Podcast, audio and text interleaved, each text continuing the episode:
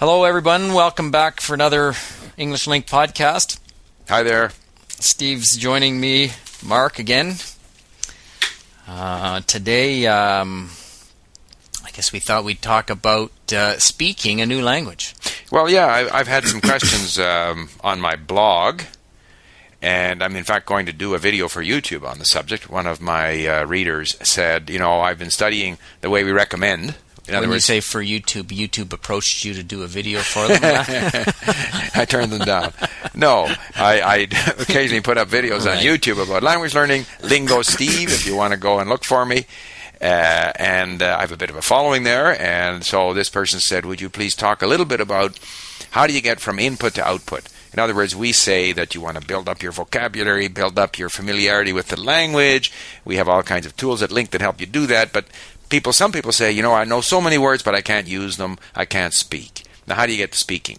So I thought we'd talk a little bit about that, my experience, but also your experience, because mm-hmm. uh, you played hockey in German-speaking countries, Italy, uh, in Japan, and and of course you didn't have LingQ. You didn't spend your time reading up and increasing your vocabulary, and yet mm-hmm. you were in a situation where you had to communicate with your teammates. Right. So let's just first of all deal with that sort of uh, defensive communication. yeah, way, social communication. I just wanted to say that you, you definitely do hear the comment from people that uh, you know I understand everything. I I, I I know the vocabulary, blah blah blah, but I can't. I just can't speak. I need. Uh, so what can I do? I need to speak, and I guess that's what uh, we hope to touch on today. Um, my experience, yeah, I mean wherever I was, I was in a situation where you know, you know some some of my teammates would have spoken English, but uh, you know wherever you are, if you're in a especially in an environment that's uh, in another language, the the the more you can interact with the the locals, uh, the more you're going to get out of it. So. While I, I, I certainly wouldn't consider myself fluent in or in those languages, any of the languages in the countries where I where I where I played. Uh, I, after a fashion, I was able to communicate and interact, and uh, a I got more out of it, and I guess um, partly because uh, you know whenever I was talking to my teammates, for the most part, it was in the in the uh, dressing room or in the rink or in around uh, or hockey related in that kind of an environment the the um, scope of the vocabulary that I that I that was being used was probably fairly narrow, so that uh, there was a lot of repetition there, and after a while, you start to pick up what's what's happening and, and start to be able to interact. And so you're basically learning from them the expressions that they use. Mm-hmm. And if you're talking about hockey, of course, you know very well what they're talking about. It's a right. very familiar context. Mm-hmm. And even if you're out having a beer or something, mm-hmm. again, the context is, is, is somewhat limited. You're familiar with it. You're hearing what they're saying and slowly and, and you're in a situation where they're your friends so right. you're not you're not afraid. Right. And, and so you, then you speak. So right. you're not intimidated. It's a familiar context. You have a limited range of tools that you can use. And yeah. you use them over and over and over again. that's right. And that in a sense just the mere fact that you're speaking in their language even if you're saying things that are completely stupid, which you weren't, of course. Of course not. Or if you're saying things that are completely grammatically wrong, it doesn't matter. Right. You're communicating with your buddies, with your teammates. It's a very nice scenario. And we have often said that uh, we find that, say, Russian hockey players that come mm-hmm. to North America to play hockey, professionals, mm-hmm. uh, very quickly they speak English much better mm-hmm. than some professor of nuclear physics uh, who gives a course at the university that no one can understand. Right.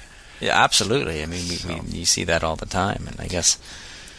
So, so, how does that then relate to to uh, if say your objective is not to talk very simply about you know a very limited context, but to actually be able to to communicate on a wide variety of subjects, to mm-hmm. become fluent, so that, right. one person you don't know what they're going to talk about. Right. It may not be uh, a context that you're very familiar with. Right, it and then I guess the, the uh, you know I, I, guess I didn't stay very long in any of those places, but if I had, uh, I would gradually uh, be exposed to more and more uh, different vocabulary, and uh, you know if if you're in an environment where you're surrounded by that language 24 hours a day and I guess you start reading in that in that in that language and so on. You're you're gradually going to expand the the range of things that you can you can talk about and, and your vocabulary. But uh, I that isn't the situation for most people. No, but I think what also happens is even where you have people who are in an environment where they can use the language all the time, or maybe they're obliged to use the language, such as immigrants, they will also develop a sort of a defensive level, Right. and it's and very often they'll develop patterns or phrases that in fact are not accurate. Right. And because they started, in my view, started speaking too much too soon, mm-hmm. they develop bad habits. Right. And so, what I'm going to say in my video, and, and what I believe is that that uh, speaking is to, to speak to learn to speak well. You have to speak. A- At some point, eventually, you have to speak. Right. You can't just continue listening and reading. Right. But if you are trying to speak when you have very little familiarity with the language, very little sense of the language, very few words, uh, you're not familiar with how the words change according to tense or case in some cases. If you don't have these tools, then you you you can get kind of locked into some sort of defensive phrases. So. My feeling is that at an early stage in learning a language, you don't need to speak very much. You can speak a little, and as I say, speaking a little or writing a little, it helps you make it helps make you a little more observant of the language. It helps you become aware of where your gaps are, but you still have to get that from the listening and reading.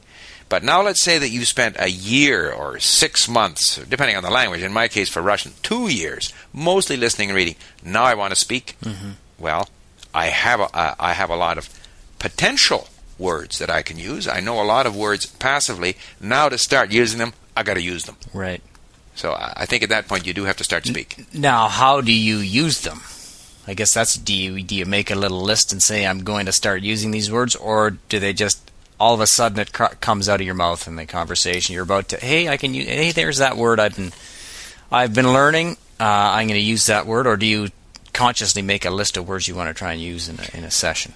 You know, I've found that uh, now that uh, I've started talking with my two tutors at LingQ, um, I just find that I'm I'm starting to be able to use certain words. And some of them that I think I know and that I understand, and I think that I know how to pronounce them. When I try to pronounce them, they just come out there. I my tongue is tied in a knot, and I can't say them. Right.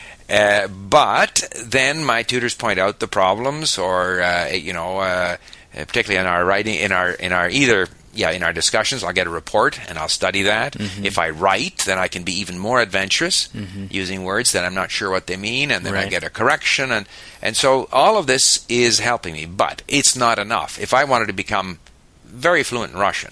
At some point, I'd have to go to Russia for a month and speak a lot of Russian Right. in order to become very fluent. The other thing, just to carry on, one thing that I was told, I went to an evening here. They had a they have this philosophers cafe here in Vancouver, which is mm-hmm. normally in English, run out of libraries and places like that. People get together and talk about different subjects.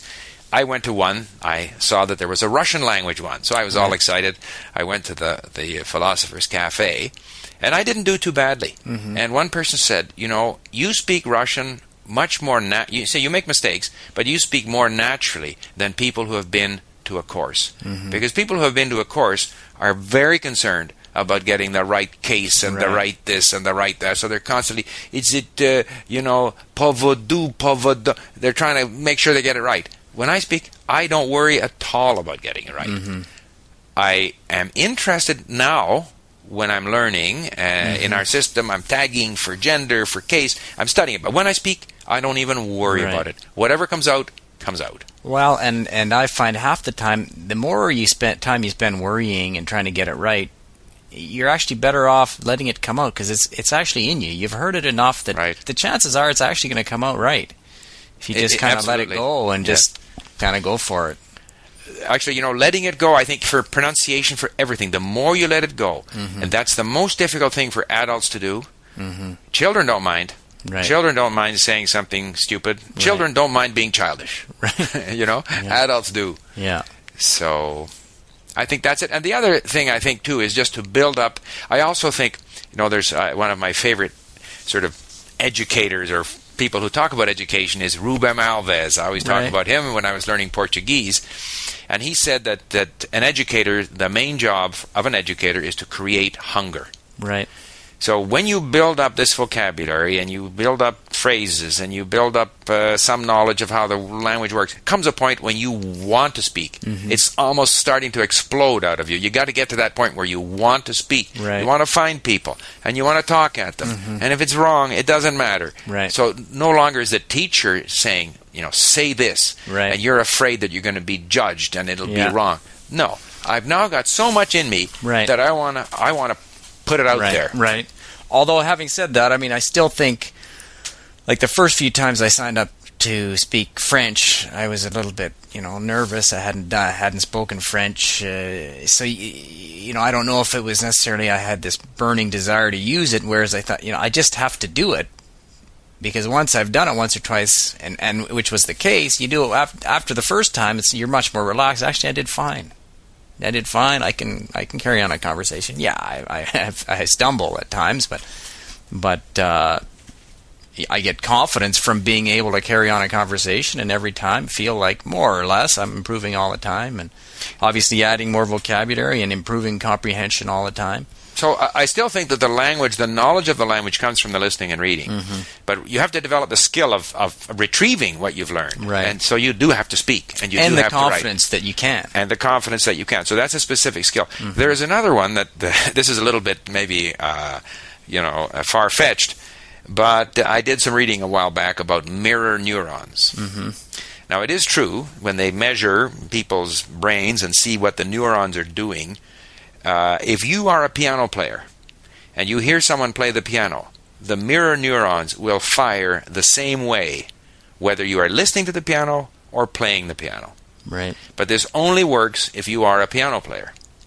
So uh, my logic tells me if you are someone who has practiced speaking the language, then when you hear the language, it is doing more for developing your ability in your brain, these mirror neurons. So in a sense, starting to do a little bit of speaking without worrying about how accurate you are, mm-hmm. that really doesn't matter. The only thing that mm-hmm. matters is that you're trying to speak Right. and that develops your ability to observe the language mm-hmm. and to, develop the ability eventually to use it again. Right. So I think the speaking, however much you struggle and stumble, as long as your goal is not to be perfect, as long as you're not afraid, then the speaking is a good thing to do.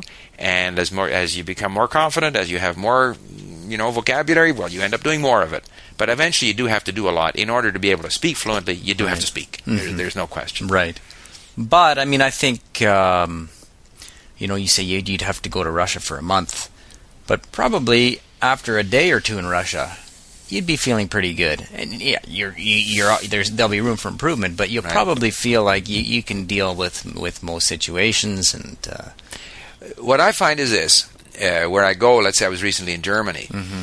Uh, you first couple of days, you find you you've ramped up now. You've really improved. Then Right. Mm-hmm. you might hit a plateau and feel you're not doing very well. You know, it's not an even thing. Right. And of course, you don't know whether you're not doing as well. You just think you're not doing as well. right. And uh, but at the end of the two weeks that I was in Germany, then I come back. I know that my German has improved. Mm-hmm. The interesting thing too is that the two weeks that I didn't spend on my Russian, my Russian has improved. Right. This is, I'm sorry, and a lot of people have confirmed this. Yeah. This benign neglect of the language that you're really working on. And I think the reason is, again, from my reading of, of how the brain works, the brain likes fresh things. It likes new things. It's stimulating for it. So to some extent, the more you spend, you know, time Hammering in, hammering yeah. in, trying to remember Russian cases and stuff, and it's just not going anywhere Right. or at least you don't think it's doing anything for you. Mm-hmm. Then you go away from that for two weeks, do another language. It's fresh, it's stimulating. You come back, and what do you know? You've also improved in the other language. Mm-hmm. But we go round and round in circles on this. Yeah, that's right. But again, it would be interesting to, to hear from other people on on how they uh, how they find their experience. How do you get from from this input based learning, which I'm quite convinced is how we learn, and we don't learn from theoretical explanations. I mean, we can review tables, we can review rules, but fundamentally we learn by hearing it often enough. Right. But then how to convert that into using it correctly. and and because there are a lot of people that say, "Oh, I, I just need to speak. I just need to to um, to uh, uh, have conversations." Uh, and I guess we're saying you do need to uh, have conversations in your in your target language, but we're we- we're not saying that that you don't still need to do the other. Like the listening and reading and vocabulary review is still the core. That's where you're really making your improvement, and, and the speaking is, yes, to, to, to be able to start to transfer that knowledge and, and to give yourself the confidence. And the other thing too is to speak. You need to speak. It's a full time job. You're Right. talking to someone. right. Uh, my listening, I can do it driving home. I can Right. do it uh, doing the dishes. Uh, so it's a lot easier to organize, Mm-hmm. and so it's it's inexpensive. It's easy to organize. It's practical. It's effective. So that's where I spend 70, 80 percent of my time. Mm-hmm. But uh, I do enjoy now the opportunity to speak in Russian, and if there were more um, Russian speakers around, I'd do more of it. Mm-hmm. Yep. Well, I think that uh, We kind of went round and round with that kind covers that, and uh, yeah, we'd like some feedback and, and some different opinions. hmm Let us know. Let us know how how you've uh, done either on on your your uh, first attempts at, at trying to speak in, in English or, or in another language, and uh, uh, and uh, ongoing experiences you have uh, well, trying to right. speak The drive to fluency. I mean, this is, we Mm-hmm. hear a lot from people who who are quite far along in the language, but would like to be better. Mm-hmm. That's the other thing I would just maybe leave with. You know, you're never going to be perfect. Mm-hmm. You're always going to make mistakes. So it's good that you feel that you want to be better, but don't ever expect you're going to be perfect. Well, and, and and really the same holds true in your own language. You're always improving your ability in your own language. I mean, that's uh, you don't realize it maybe necessarily, but uh, Right. you know, old people usually older people speak better than younger people just because they've been speaking the language for longer. That's just Because of our education system. That's another Right. subject. anyway. We'll talk to you all another time. All right. Bye for now. Bye bye.